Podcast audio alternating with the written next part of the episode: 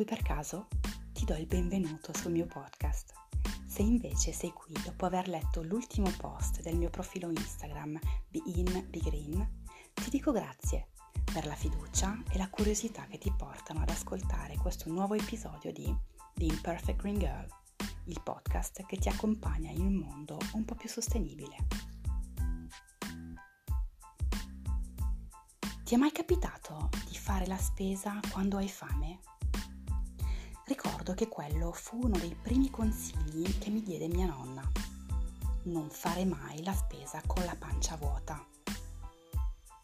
Ovviamente il consiglio fu disatteso più e più volte, soprattutto in quell'anno di Erasmus a Milano, la prima volta in cui ero lontana da casa per così tanto tempo e oltretutto in un paese straniero. È strano, tra l'altro, questo consiglio, perché funziona solo per il cibo.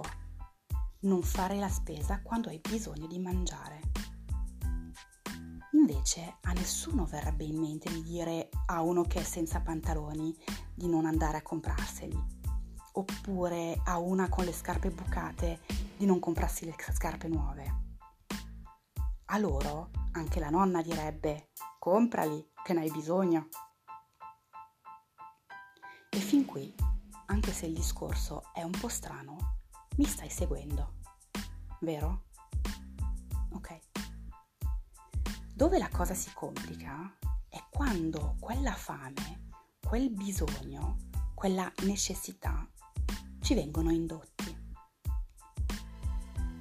Con il Black Friday alle porte, le feste di fine anno vicine, ma anche in questo particolare momento in cui acquistare con un click non è mai stato così liberatorio e catartico in apparenza, ho provato a comprendere cosa succede in me quando compro qualcosa. E in questo episodio provo a dare qualche info per una maggiore consapevolezza. Spero possiate riconoscervi, anche in parte, nella descrizione di questi momenti e sensazioni. Ma a proposito, cosa c'entra questo discorso con la sostenibilità? Beh, ricordiamoci che la sostenibilità sta prima di tutto nei nostri portafogli e che prima riusciamo a comprendere perché e come sembrano volatilizzarsi i nostri soldi, prima riusciremo a concentrare le nostre risorse su ciò a cui diamo veramente valore. Bene. Ci siamo. Buon ascolto e ci ritroviamo alla fine dell'episodio.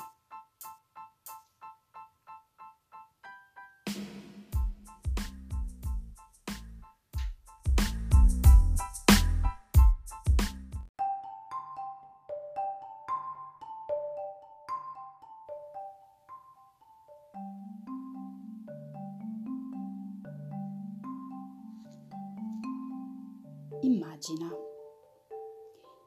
Immagina di passeggiare in una strada del centro, un sabato pomeriggio di inizio autunno, con la luce dorata che filtra tra le foglie gialle e marroncine degli alberi sul corso. Immagina. Immagina di passare davanti ad alcune vetrine e di abbandonare lo sguardo sugli articoli in esposizione. E per un attimo ti sorprendi ad immaginarli a casa tua. E senza neanche pensarci, ti vedi in cucina ad utilizzare un mini primer mentre prepari una deliziosa torta. Ammesso che si usi il mini primer per fare le torte, questo non lo so. Ti vedi sul tuo divano, sotto una coperta morbidissima, davanti allo specchio con questo rossetto stupendo color ciliegia. Te li immagini nel contesto di casa tua, senza volerli comprare veramente, perché le vetrine hanno la funzione di farti viaggiare con la mente fino a casa tua, con quell'articolo tra le mani. E senza averci veramente pensato, ti ritrovi a girovagare per il negozio alla ricerca inconscia di quello che hai visto in vetrina, senza veramente sapere se lo vuoi o meno. Aspetti semplicemente di trovartici davanti. La decisione se comprarlo o meno in quel momento non c'è nemmeno nella tua testa. Rimandi la scelta al momento in cui vedrai quel prodotto. Spesso, tra l'altro, quando lo trovi sugli scaffali, rimani deluso, perché, ça va sans dire, è nettamente meno attraente ora che lo vedi imballato e allineato con altri diciannove dei suoi simili, con una cifra indicata sotto, che ne stabilisce il valore e che contribuisce definitivamente a ricordarti che la materializzazione in casa tua di quella visione di quell'articolo avuta davanti alla vetrina ha un prezzo. Perché tutto ha un prezzo e lo sai. E quindi inizi a fare calcoli improbabili, mai giusti peraltro, su quanto hai lavorato questo mese, quanto prendi all'ora se lavori o quando, quanto non hai ancora speso. E la conclusione, se deciderai di acquistare l'articolo, è sempre ed esclusivamente una: me lo sono meritato. E non pensi più a nulla in quel momento, perché quel pensiero annienta ogni traccia di lucidità in te, ogni coerenza, ogni analisi ragionevole dello spazio-tempo. Non importa più nient'altro. Te lo sei meritato e basta, rien ne va plus, les jeux sont faits.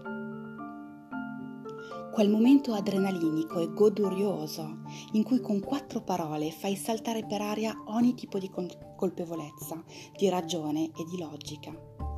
Un'estasi disfunzionale nella quale entri in pochissimo tempo, compi l'acquisto ed esci dal negozio ancora annebbiato. L'offuscamento dura generalmente fino al giorno dopo. Tendenzialmente dopo le dodici a ventiquattro ore le quattro parole perdono la loro magia. Ora ti rendi conto non solo che non era questione di merito, ma soprattutto che quella cosa non ti serviva neanche così tanto. Ma il bello dell'essere umano è la sua capacità di resilienza. Il senso di colpa si supera quando troviamo un posto per il nostro acquisto. Che sia in bella vista oppure in uno dei posti più reclusi della nostra casa, non importa. Tanto quel posto sarà verosimilmente definitivo e da lì il nostro acquisto non si muoverà più. A quel punto quell'oggetto esce dalla categoria wow per entrare irrimediabilmente nella categoria no. Quella sensazione adrenalinica è potenzialmente pericolosa. Uno studio del millenovecentottantanove definisce lo shopping compulsivo un acquisto cronico, ripetitivo, che diventa una risposta primaria a eventi o, sen- o sentimenti negativi, molto difficili da affermare, e che alla fine si traduce in dannose conseguenze.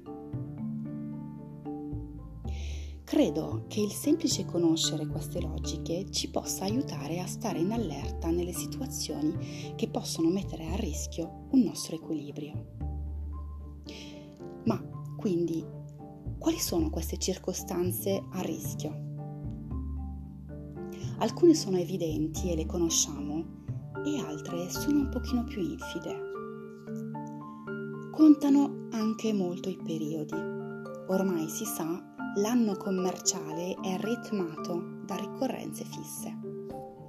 Epifania, San Valentino, Pasqua, Pasquetta, Primavera, Festa della Repubblica, fine dell'anno scolastico e inizio ferie scolastiche, periodo estivo, fine ferie e ripresa dell'anno scolastico, Halloween, Black Friday, Immacolata, Natale, Santo Stefano e Capodanno. E tutti i settori commerciali si ispirano a questo calendario, miscuglio di cultura, di ricorrenze religiose e di feste importate ed acquisite. quei momenti dell'anno sono particolarmente esposti al battage mediatico. Ma diciamoci la verità, basta entrare in un centro commerciale per rendersi conto che l'obiettivo primario non sia tanto farci comprare un prodotto in particolare, bensì farci perdere la dimensione spazio-temporale ed attivare quelle zone del nostro cervello che meno dipendono dalla nostra ragione. Marketing visivo con pubblicità shock e parole che richiamano le emozioni. Marketing olfattivo, come quando passiamo davanti a un negozio di cialde di caffè o una nota catena di fast fashion. Sai già quale insegna stai per vedere ancora prima di vederla. O ancora il marketing audio. In sottofondo la musica che senti non serve ad intrattenerti, bensì a regolare il ritmo delle tue azioni e del tuo respiro. Tutto è fatto per guidare le tue azioni, reazioni e pensieri. Il tutto con un unico scopo: farti dimenticare la tua realtà e proportene una versione, tra virgolette, migliore. Il tutto per arrivare a farti dire le quattro famose parole: me lo sono meritato. Facciamo una prova. Prova a pensare al tuo stato d'animo durante una sessione di shopping. Allegria, curiosità, magia, mettici tutto quello che vuoi. Hai scelto un articolo, superi lo scoglio del prezzo indicato sul cartellino e ti metti in coda alla cassa. Ora, prova ad immaginarti di decidere di non comprare più l'articolo che tieni tra le mani mentre ormai sei già in coda alla cassa. Il senso di frustrazione è fortissimo ed è lui che previene da eventuali ripensamenti. E se ci pensi, in quel momento tutto è fatto per impedire anche fisicamente questo ripensamento. Non si torna indietro. Sono specialisti in questo le note catene di abbigliamento fast fashion. Un anno fa ho letto di qualcuno che aveva smesso di frequentare i negozi fast fashion. E intendo i negozi dove puoi trovare magliette a cinque euro, per esempio, e in generale molta scelta a prezzo bassissimo con prodotti fabbricati in Bangladesh, India o Cina, per esempio. E mi chiesi come fosse possibile, fino a rendermi conto che in realtà bastava fare la cosa più semplice al mondo: smettere di metterci piede e basta. E così ho voluto provarci anche io. Risultato? Non entro in un negozio di fast fashion da oltre un anno. Perché la prima cosa da fare per evitare una situazione a rischio è eliminarla. E ve lo dice una che ha fumato per quindici anni un pacchetto di sigarette al giorno e che ha smesso da un giorno all'altro. Perché a mio avviso non ci sono alternative. Ma il tema di come si sopravvive senza fast fashion magari lo affrontiamo in un altro episodio. Intanto in questa puntata volevo concentrarmi su ciò che vogliamo noi rispetto a ciò che invece vogliono coloro a cui lasciamo i nostri soldi quando facciamo shopping. Il loro scopo è farci spendere e non ci sono limiti sui modi da mettere in campo per farcelo fare. Noi dobbiamo rimanere coscienti di questo dato di fatto. E tutto ciò vale ovviamente anche sul web, ma con paradigmi diversi. In effetti è difficile un marketing di contatto, un marketing olfattivo o audio attraverso uno schermo. Ma avete notato che quando fate una ricerca su internet, poi ricevete pubblicità casualmente proprio su quella, ric- quella ricerca? Ecco, senza entrare nel dettaglio, sappiate che ogni nostra navigazione lascia una traccia, una traccia sotto forma di dati, non il nostro nome, cognome o dati sensibili. In realtà, al nostro indirizzo I P, cioè l'identificatore univoco del device che utilizziamo per collegarci online, viene associato il nostro percorso di navigazione, che viene poi registrato per formarne un insieme di dati unici. E questi dati, combinati con altri nostri dati e di altre navigazioni simili alla nostra, possono essere utilizzati per definire dei profili tipo di consumatori.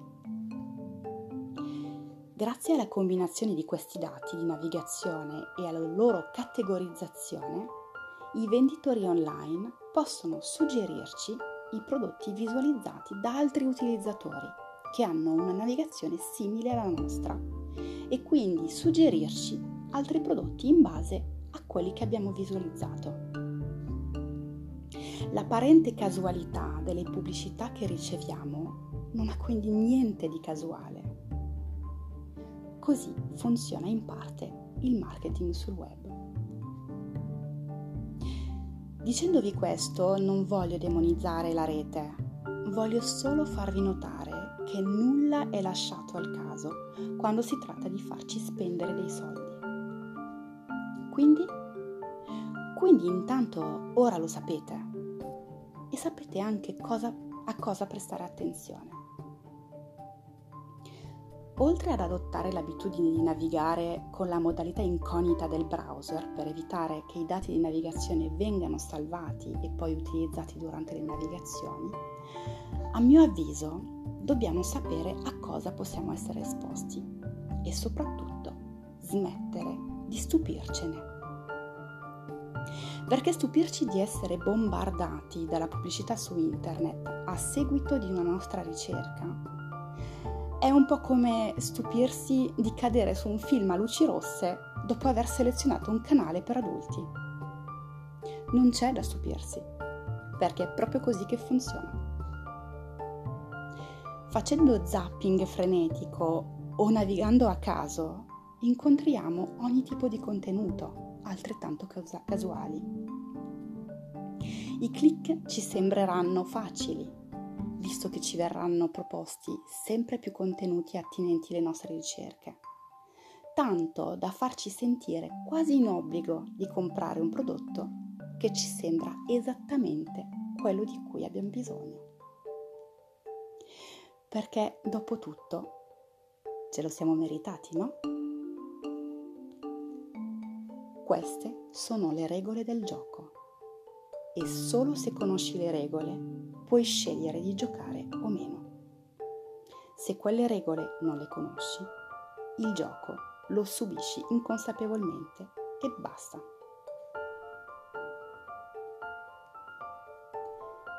Ripensando alle parole di nonna, credo che non fare la spesa con la pancia vuota significhi non comprare niente quando a comandare le tue azioni non è il tuo cervello, ma una qualsiasi altra parte del tuo corpo, o addirittura un elemento esogeno che con te non c'entra niente.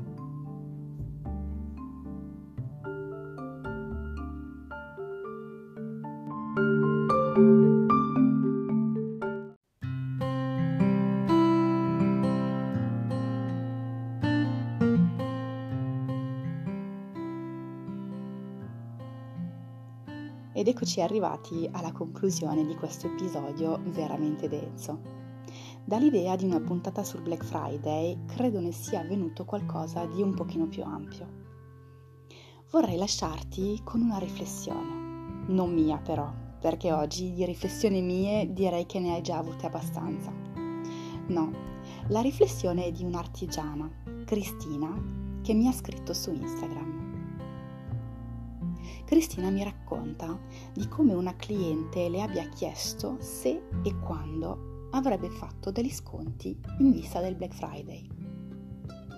Lo sgomento si sente nelle sue parole, perché ovviamente no, Cristina non farà sconti per il Black Friday.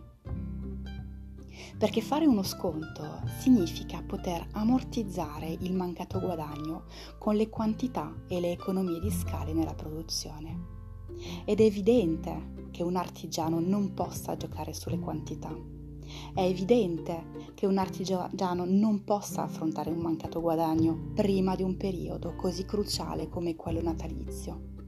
È evidente che un artigiano non possa ridurre il suo margine per competere in questo sistema malato che prevede di fare sconti a prescindere dalla qualità. Ho letto che la spesa media pro capite in Italia durante il Black Friday è di circa trecento euro.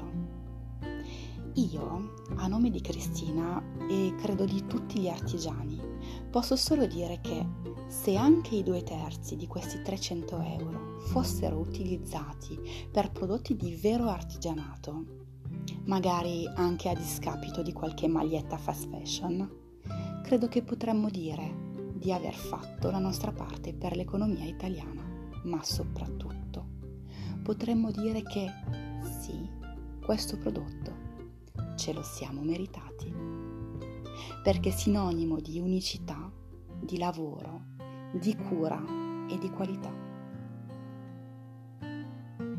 Sul mio profilo Instagram troverai un post nel quale riporto qualche suggerimento per sopravvivere al Black Friday.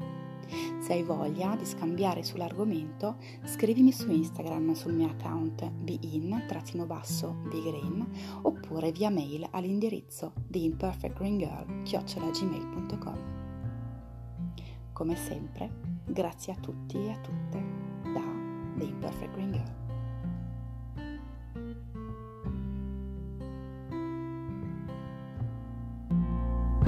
Mm-hmm.